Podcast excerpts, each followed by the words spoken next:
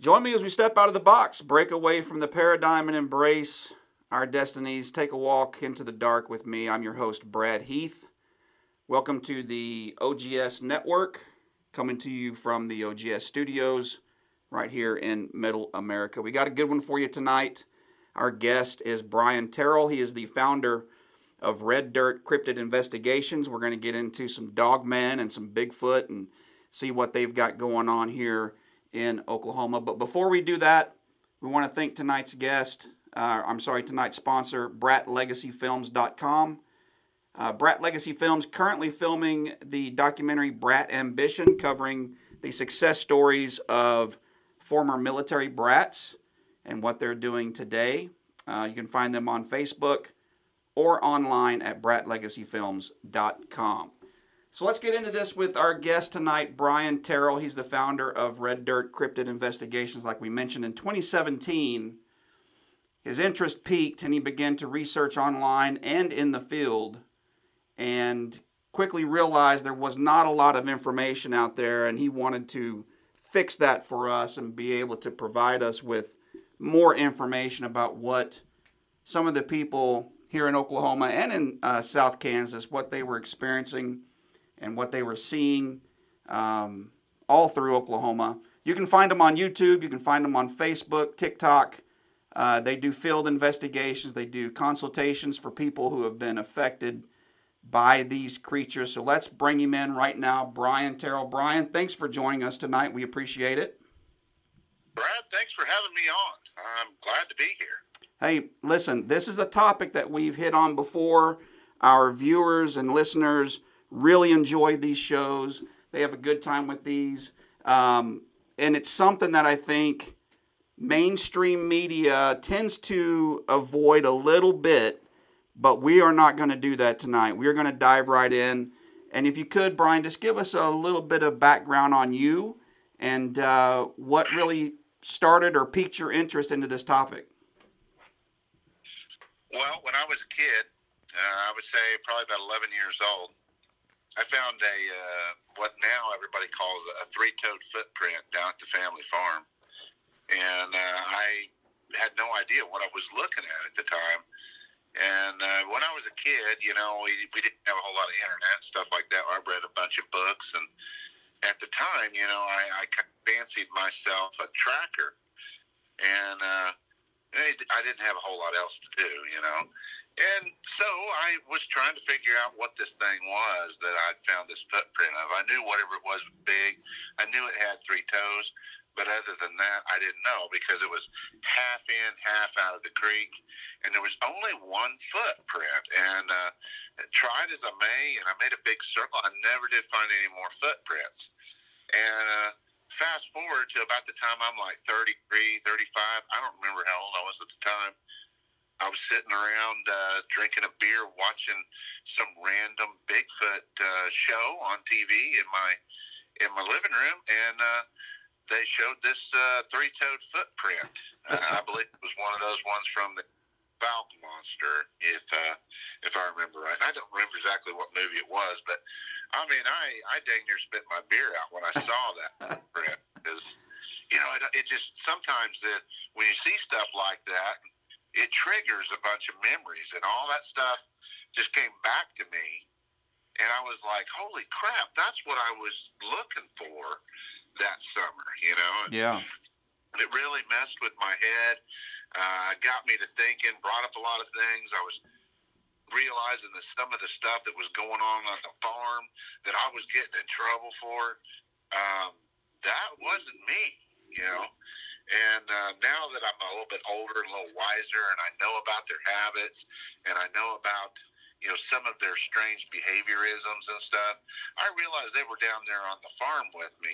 But it really didn't hit me until much, much later what was really going on. Yeah. And ever since then, you know, I've been an avid outdoorsman. I know everybody says that, but I I would have to say I really am. Not only have I just about everything that Oklahoma has to offer, but I've also been a scout leader for I don't know over 20 years, and I spent a lot of time woods camping and fishing and just being out there. I'd rather be out there than indoors. But you know, I, I would always run across these strange things, you know, these oddball things. So as I was always aware as an adult that there was a really good chance that there was something else out there.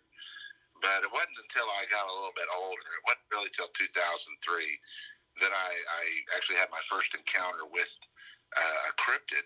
But, uh, you know, to be honest with you, 2003, when I saw my first one, I had no idea what I was looking at. Sure.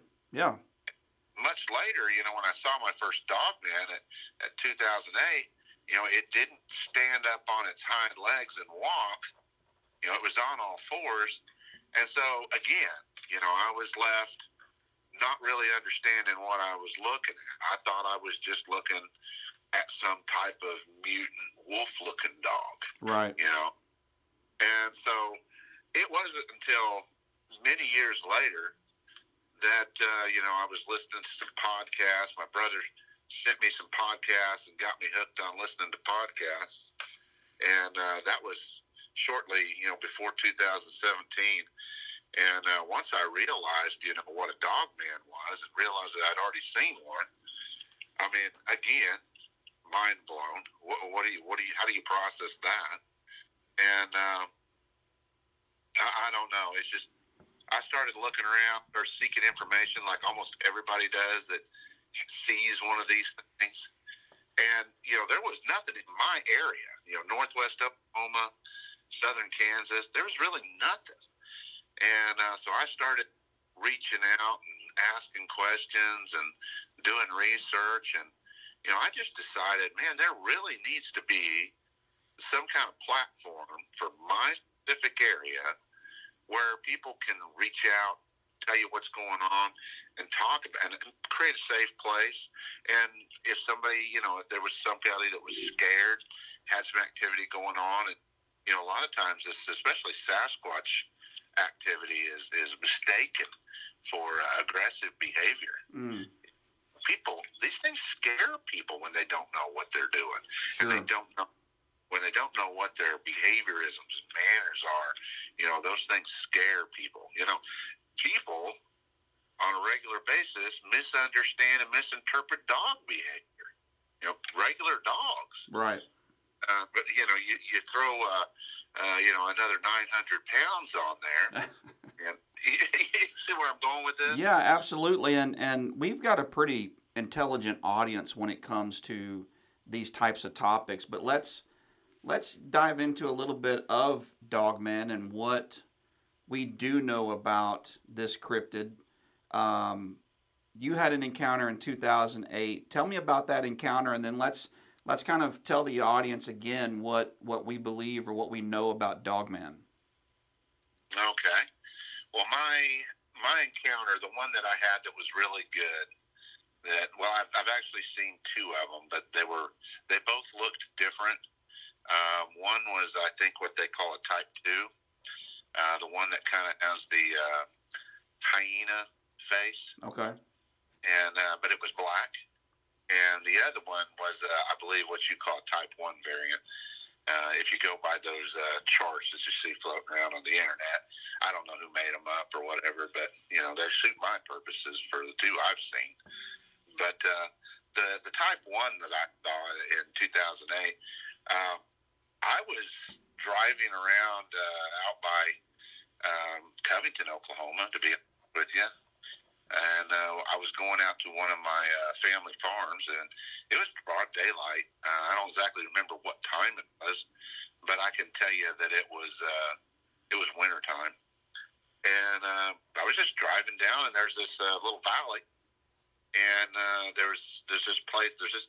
There, it's kind of a dry creek, you know, Sure. where you know it, there's only water running through it whenever it's raining. You know, I, I, I guess you call it a wash or something. But uh, it has you know banks and stuff. Well, on one of those banks, I was just driving my pickup, and I happened to drive over the edge down down the road, and I look over to my left, and there it is, sitting there.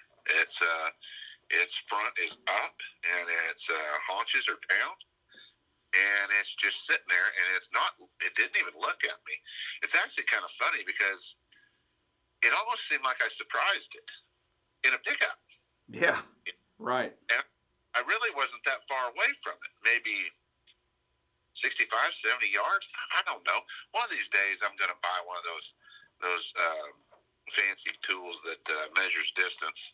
Uh, but I, I still haven't I still haven't done that. But you know, I look out there and I see it. This thing is sitting there.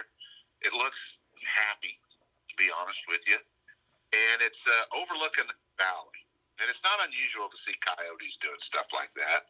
You know, basically what they're doing is they're sitting there and they're watching for prey. You know, rabbits, um, you know, mice, stuff like that. It's pretty common coyote behavior. But this thing was just sitting up there and it was watching over the valley and it was being real still. And it was just sitting there. And it, it looked like a black wolf, hmm. except it had a, a really large head and its chest was really wide, like exceptionally wide for a dog. Um, you know how when you look at a real wolf and you look straight on, they actually look kind of, you know, like anorexic or something. Yeah, they're kind, kind of real, a skinnier face. Yeah, the, and and their and their legs like almost touch. They're mm. so they're they're to be. If you look at a wolf from the front, they almost look frightened. You yeah. know. Yeah. Well, this thing was not that way. Uh, his, well, he was really big, first of all, but you know, his legs were as far apart as my arms and my chest. I mean, it was obviously he had a chest, a torso, you know.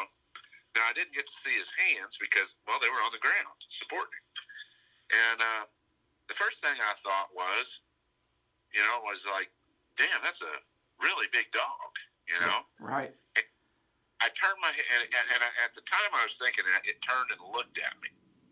And when it looked at me, it went from looking happy to, I don't know, angry, you know, irritated. Irritated right. yeah. the word. And, uh, and I instinctively, I turned my head back forward and I looked at the road, you know, because you're driving, you look at the road, and, and, uh, I guess my brain was, was running this scenario by, and and I just I was punching the numbers. I was like, that thing is only about you know 65, 70 yards away. That thing is not a big dog. That is massive. That thing is huge. Yeah. And uh, I turned around and I looked back at it, and it's running away. And it's running away from me, and I can see its hindquarters, part of its front, and I can see its tail. And um, it's running funny, to be honest with you. Uh, it had an awkward uh, gait to it. It was. Uh, I noticed that it seemed like it was kicking its feet out when it ran a little bit more than a regular dog would. You mean like, like like out to the side? No. Well, yeah. Kind of. I don't know, like up higher. Oh, okay. yeah. Up high. Yeah. It was almost like it was, you know, like when a horse kicks. Yeah. Yeah. Well, that's kind of what it looked like a little bit. And uh, the tail was like really, really bushy, like ridiculously bushy. you know, you take like a normal wolf and you look at their tail and you just add like three times more hair to it, and that's what it looked like, the tail. And uh, that thing was making a beeline for the trees to the north. And I don't think I got two, three full seconds of looking at the thing before it was gone. I mean, wow. it was just, it was gone. It was moving. It was booking, but it was running on all fours. Mm. So I never got to see this thing stand up, and I never got to see its its hands. Its head was really wide. Its chest was ridiculously wide, and it was basically the size of a cow.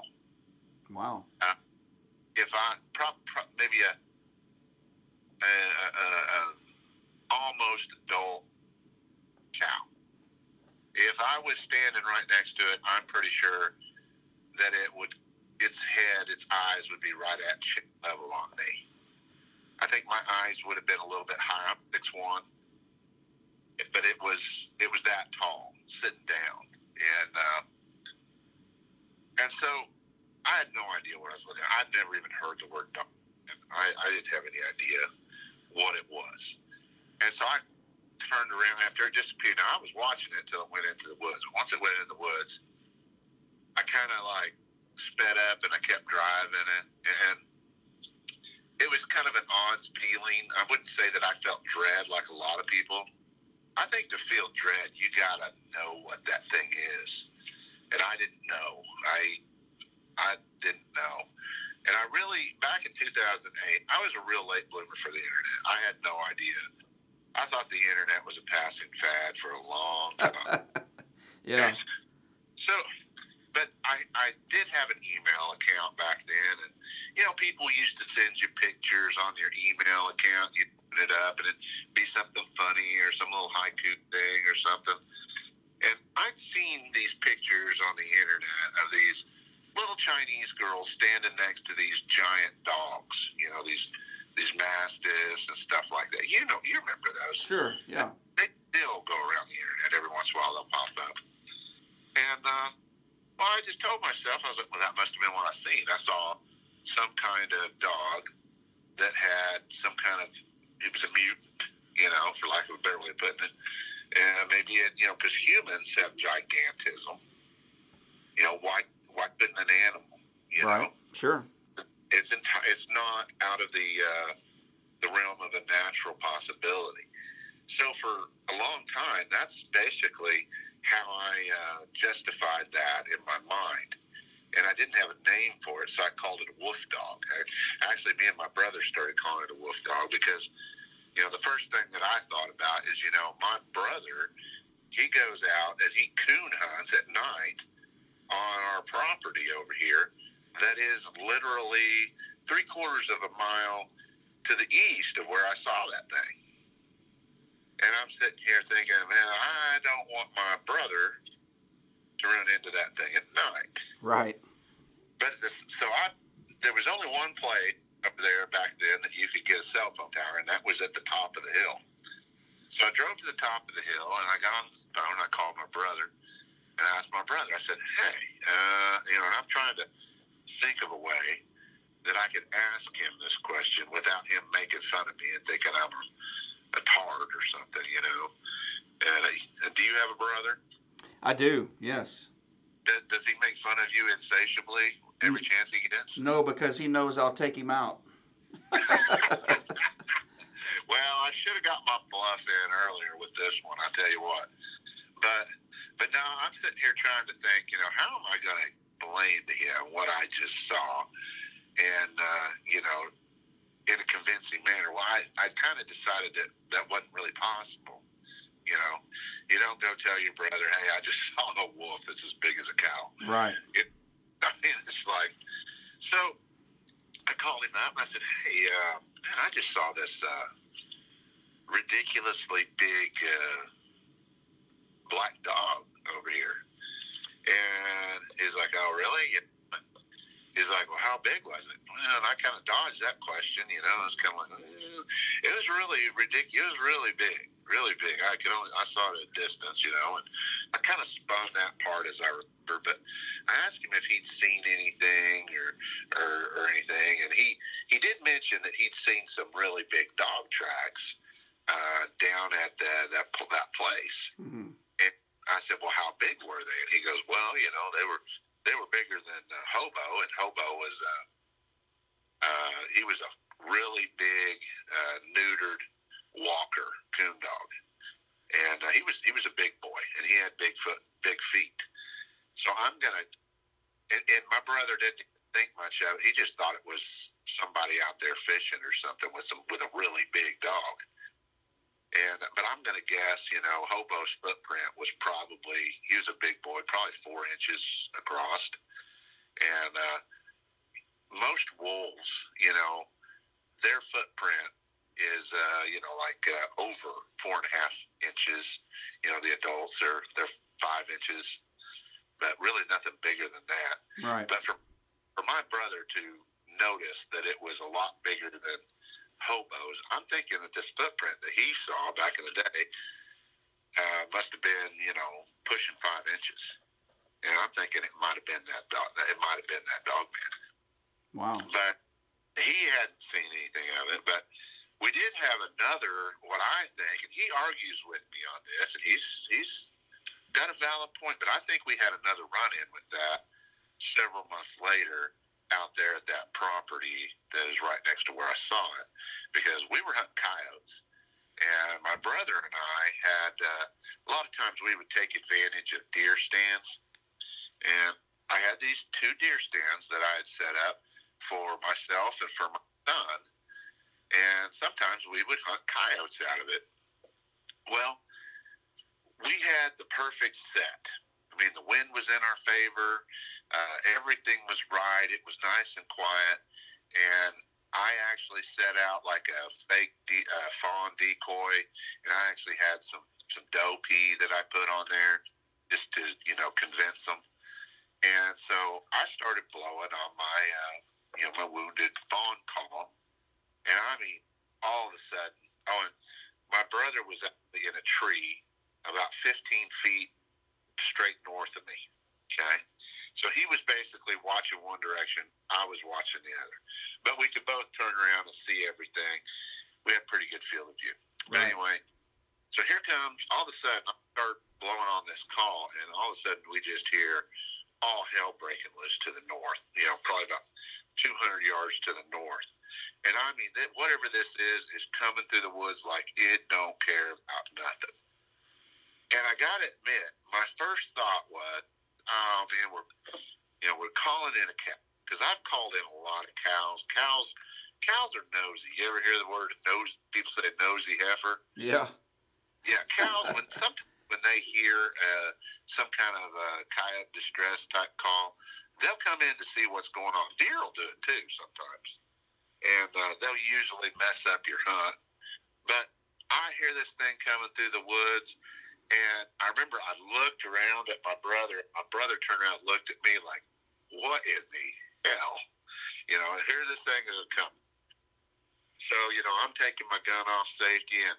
I actually kind of fidget slid around in my seat where I was angling that direction a little bit more. My brother was already lined up on it.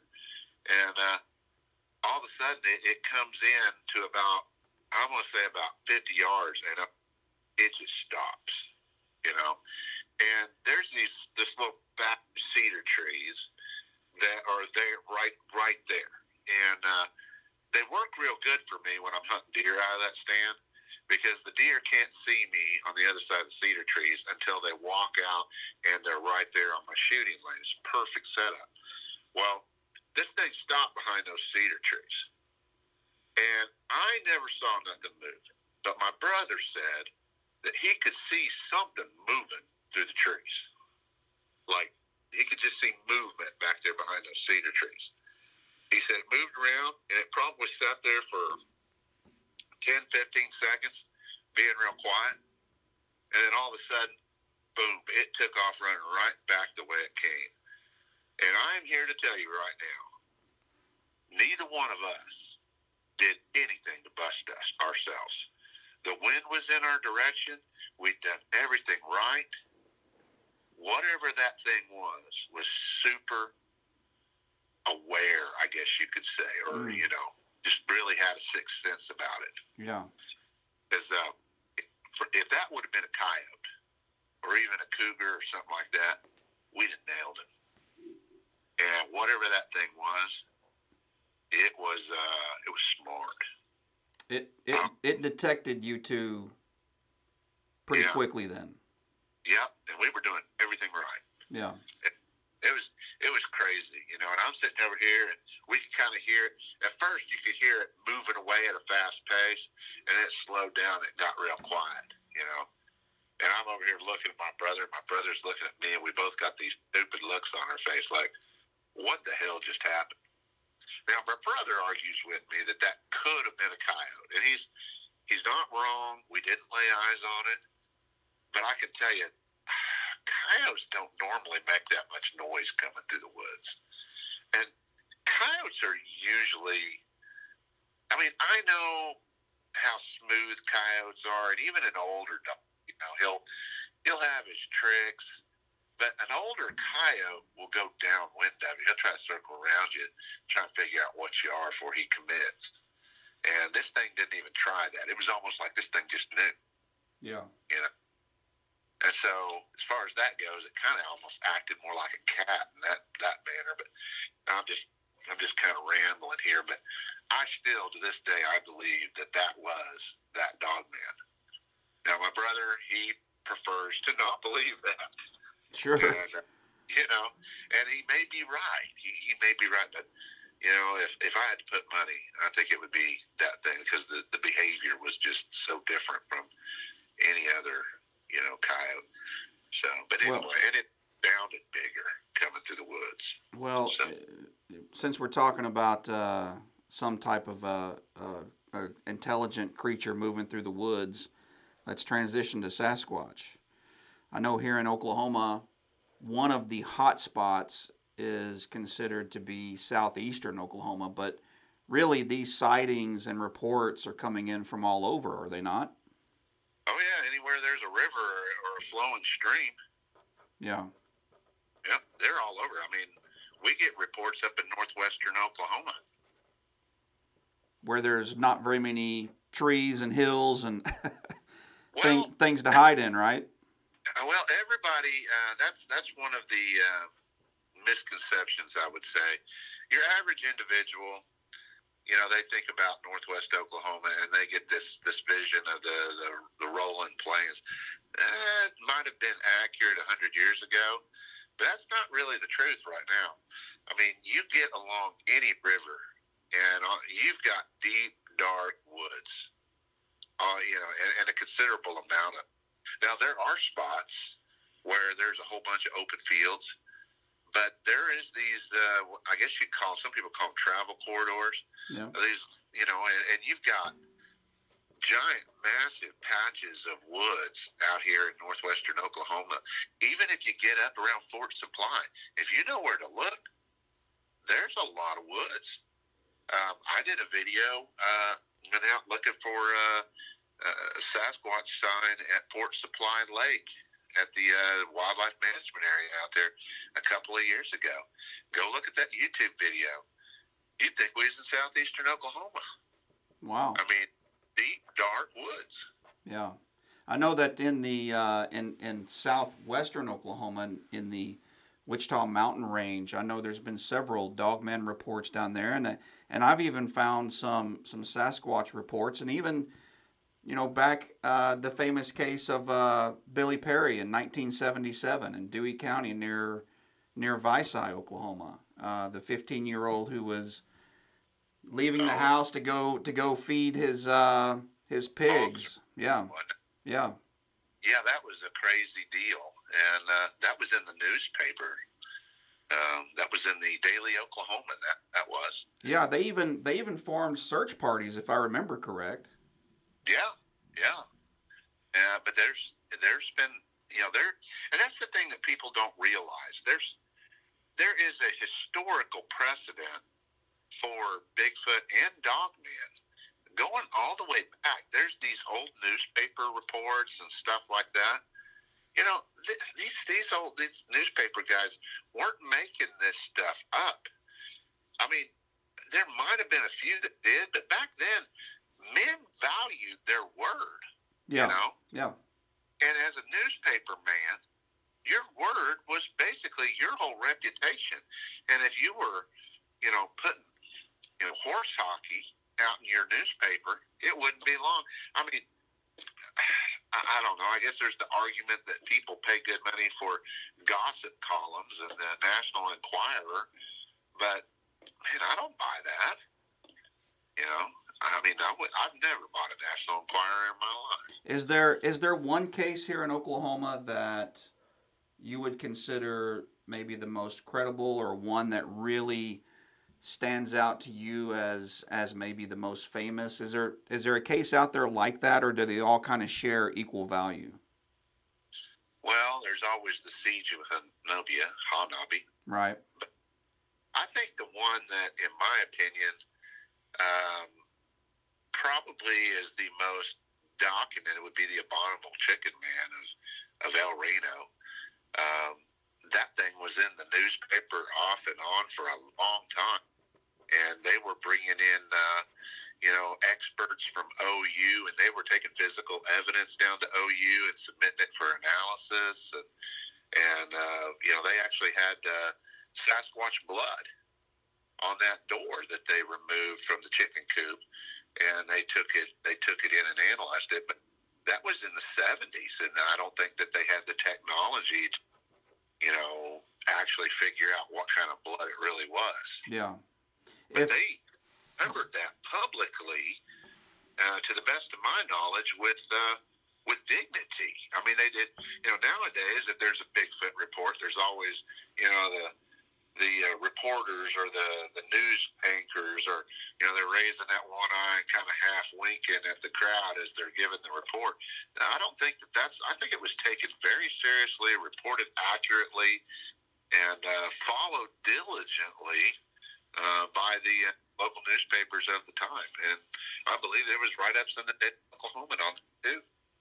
Right, and and I think we've seen an increase in kind of the the turning in turning a story into a a, a laughable situation because there's probably something that they can't explain what it is. And so rather than trying to research it and figure it out and and do all those things that you're doing it's just easier to laugh it off and make fun of it and just move on. We've seen it with UFOs we've seen it with all kinds of things. So um, I'm not surprised well, that they, you know, that they would uh, take that turn eventually.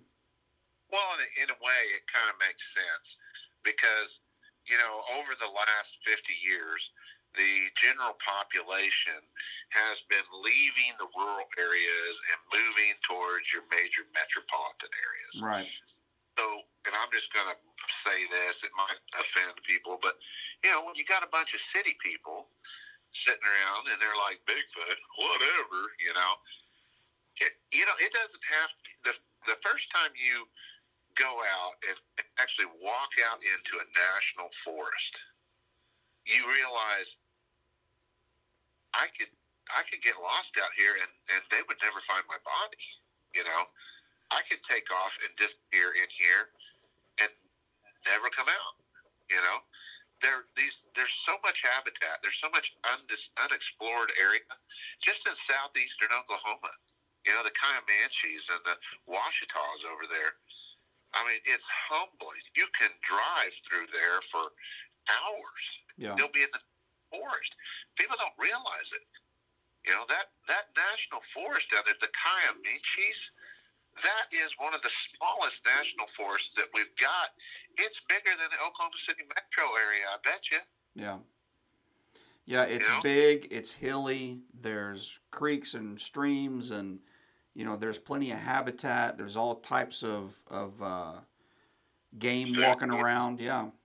Yeah. Yeah, they, they don't they don't realize that because they don't get out there but they're usually the first ones to turn their nose up and laugh at it. Yeah. What do you What do you think? Um, what do you think is behind, or maybe you don't have an opinion on it, but what do you think is going on with the disappearances that take place in our national parks and forests? Well, there's a large number of people, and, and there's been many studies about this where they know that there's about 12 different factors that are usually, at least half of those factors are in play. Um, and, and, and some people are just simply disappearing. Yeah. Uh, man, that could, it could be a lot of things. Yeah. It, uh, you know, a lot of people are getting around that it's Bigfoot activity. Uh, there's the famous story about Albert Ostman, who was kidnapped uh, by uh, a male Bigfoot and taken back to his his family, you know, in a, in a cave. And uh, a lot of people laugh about that, but that man documented in that newspaper report and that sworn affidavit at the time details about those Sasquatch that weren't really uh, known until the, the 80s and 90s about Sasquatch behavior, and he was accurately describing. It. He spent uh, what was it a week with him? Yeah, I believe you're right. Yeah. And he was describing stuff. Now, why did they kidnap him? You know, uh, there's the argument that you know they were trying to, the the father was trying to get a breeding partner for the, the young female or, or whatever. I mean, obviously they they weren't planning on eating him, you know. But and I can understand the breeding concern. I mean, that's a natural thing, and it's you know it's it's a, in one way or shape or another, it's a concern of every animal, you know. But uh, why are these old men that are like 80 years old, way past their prime, that you know, like they, that one that David Paulides where they, they the sons took him out. This 80 year old man set him on a rock, said, you know, shoot any deer that come your way. They come back 45 minutes later, he's gone, you know. And uh, what happened to that guy? What's the deal with these people taking their clothes off in the middle of winter, folding their clothes, setting them on a stump, and walking butt naked into the into the mountains to die of hypothermia? Right. Yeah. There's been several cases like that. Um, it, and, Yeah. and it's and it's interesting because people want to tie it to something. They they don't just want to walk away from it and go, well, it's just unexplainable. We don't know. They want to tie it to something. Do you think that there is a a breed or a type of Bigfoot out there that would be aggressive towards human beings and and and could possibly um, maim or kill someone uh, like that who's who's just by themselves in the woods? My answer to that is, is yes. But first, let me clarify something. Okay, you got to realize too, we're not just looking for one answer. Okay, if we've got, let's just say, eight thousand people that went missing, you know, over the last three years in uh, North America. Okay, out of those eight thousand, you know, there's going to be different things that happen to them. A certain amount of those people were just you know, jumping from rock to rock, and they slipped and fell, and they got wedged in between some some rocks, and nobody ever found them again. But I do believe that a certain percentage of them, of people, stumble onto a Bigfoot or possibly a dog man, and they stumble into a situation where perhaps there's young involved, and they just they just get murdered. Yeah. You know, Yeah. Um, same thing happens with bears. Everybody knows that. But I think that the difference is, is where a bear will just kill you and leave you all over the place, eat you know, eat part of you and leave.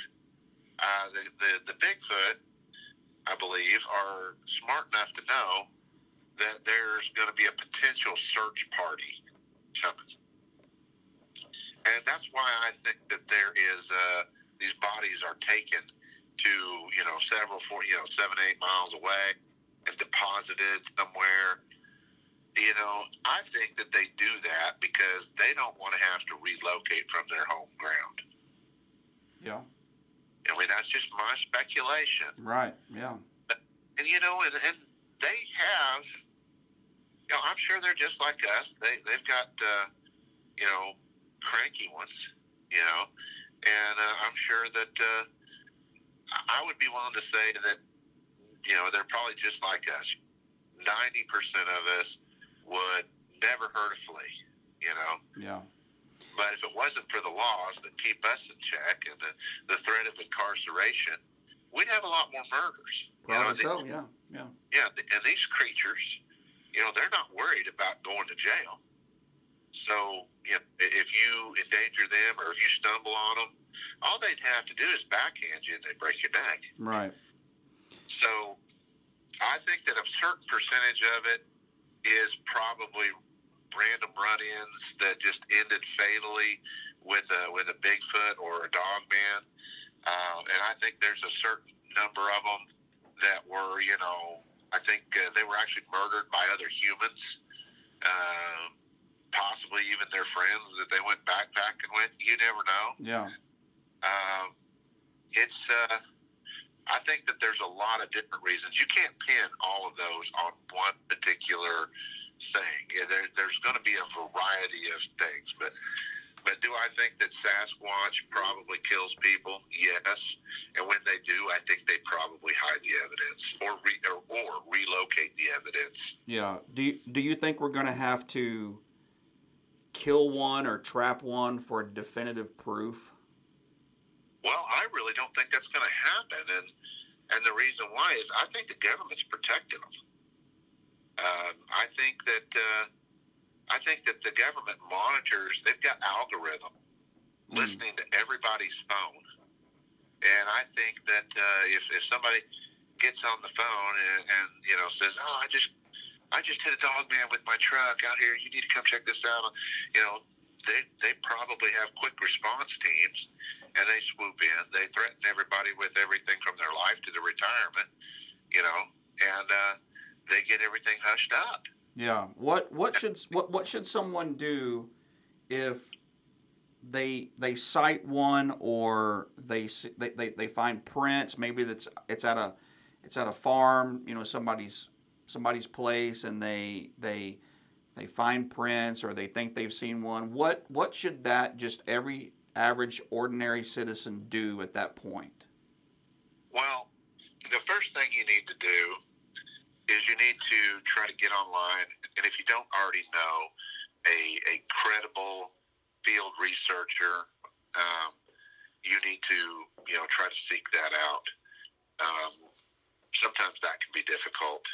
Who you're getting into bed with on those deals, and uh, but you know, uh, you know, there's there's the the BFRO horror stories. A lot of people hate them. A lot of people think they're great. Um, but the truth is, is you need to get a hold of somebody to document it. You know, to try to document it, because there's a reason why. You know, nobody thinks that Bigfoot is in Kansas or Northwest Oklahoma. It's because nobody is reporting it. Yeah. People are afraid and they're afraid that you know their local people you know almost every single crypt researcher investigator that does this type of work they all have a uh, you know an, an, oath that they've given publicly that they're not, if you want to be remain anonymous you can you know it's that way with me I've got uh, I've got reports you know that uh, I am the only person that knows that name not even the other people within my group hmm. you know I've got reports that they said they wanted to be anonymous we've got reports that Jeff Hatfield, my one of the guys that uh, I work with in the Red Dirt Cryptids, you know, he's taken reports and they're anonymous, and I have no idea who reported those. He's the only one. Wow. You know? Well, it's, you, it's good that you guys offer that to people because I think there are a lot of people who initially are just, you know, concerned about the backlash of, of reporting something like that. Right. You know, and I felt that before, you know. When I saw my first flying cryptid in 2003, you know, I thought, oh, surely I'm imagining things. But when I saw my second one, I was stupid enough to go to work and ask my fellow coworkers who were in the same area all the time, just like me. I'm thinking, well, I've seen two of them. Apparently, one of the other guys has seen one. I yeah. was stupid enough to ask them at the at a safety meeting, and I got laughed out there. You know, and that's but that is just how people treat each other nowadays. They just they people treat each other poorly, and it's it really is. Yeah, and and part of the reason why we do what we do here is to help spread the word, to give people a voice to let them express and tell their stories. You know, some of our guests are not an investigator, they're not someone who's done endless amounts of research. They're just someone who's seen something and have experienced something. And those those tend to be great guests because they're just telling their story and what what happened to them and and and we want to give them an opportunity to do that. So that's why we from time to time we'll have just a just an ordinary citizen on to talk about what they've experienced. You know, Brian, we could do two three hours on this easy. I mean, I've I've got a list of questions that is as as big as the sheet of paper in front of me, but I want to save some of it because I do want to bring you back. I want to have you back on, and maybe maybe sometime in February.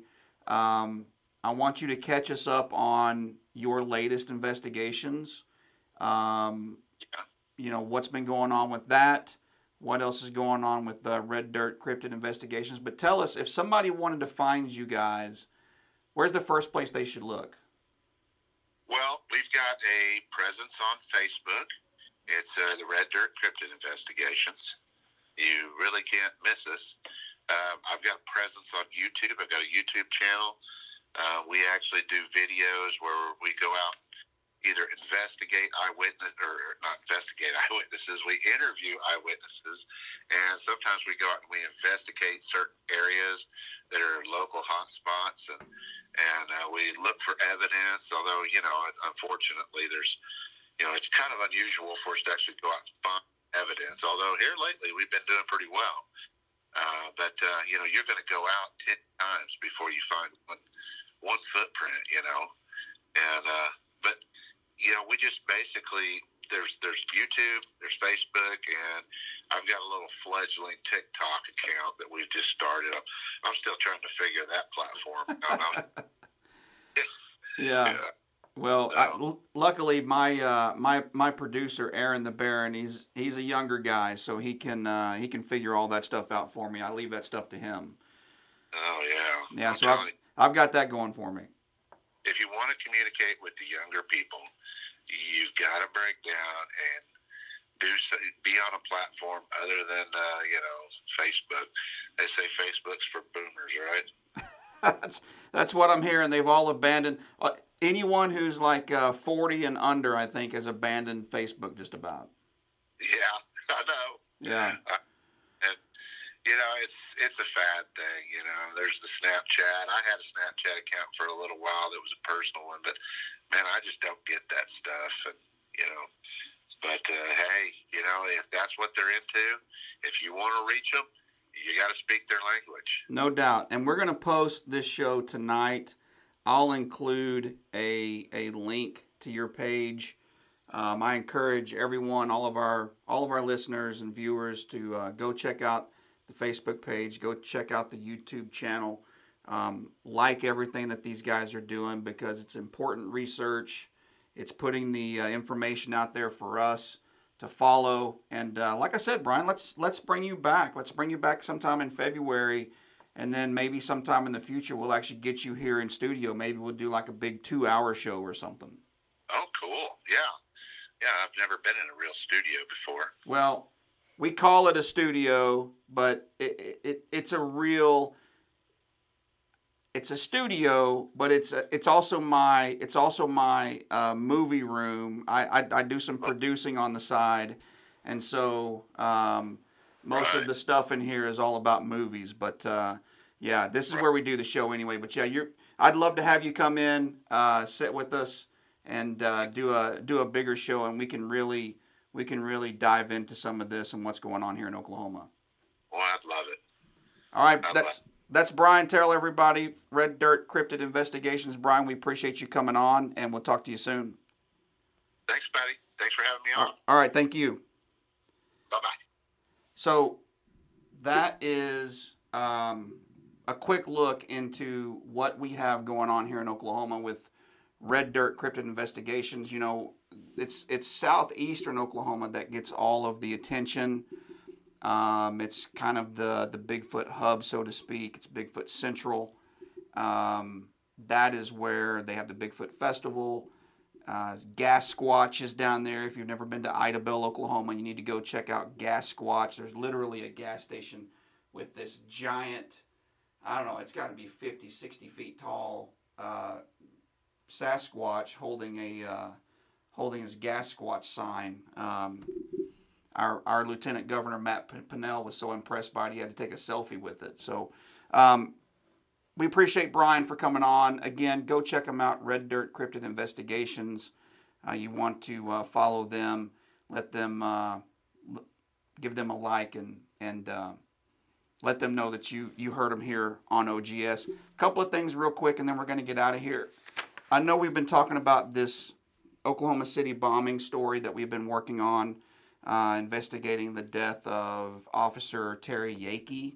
Um, we had some information come to us, and we put that show on hold because we wanted to vet the information that we got, and we've done that, and we're we're just about ready to to put this show together and put it out there. Um, I'm not going to lie, We're, we're a little nervous about it because of the information and the sensitivity and what has taken place with people who have touched on this subject. So we're going to put that out pretty soon, sooner than later.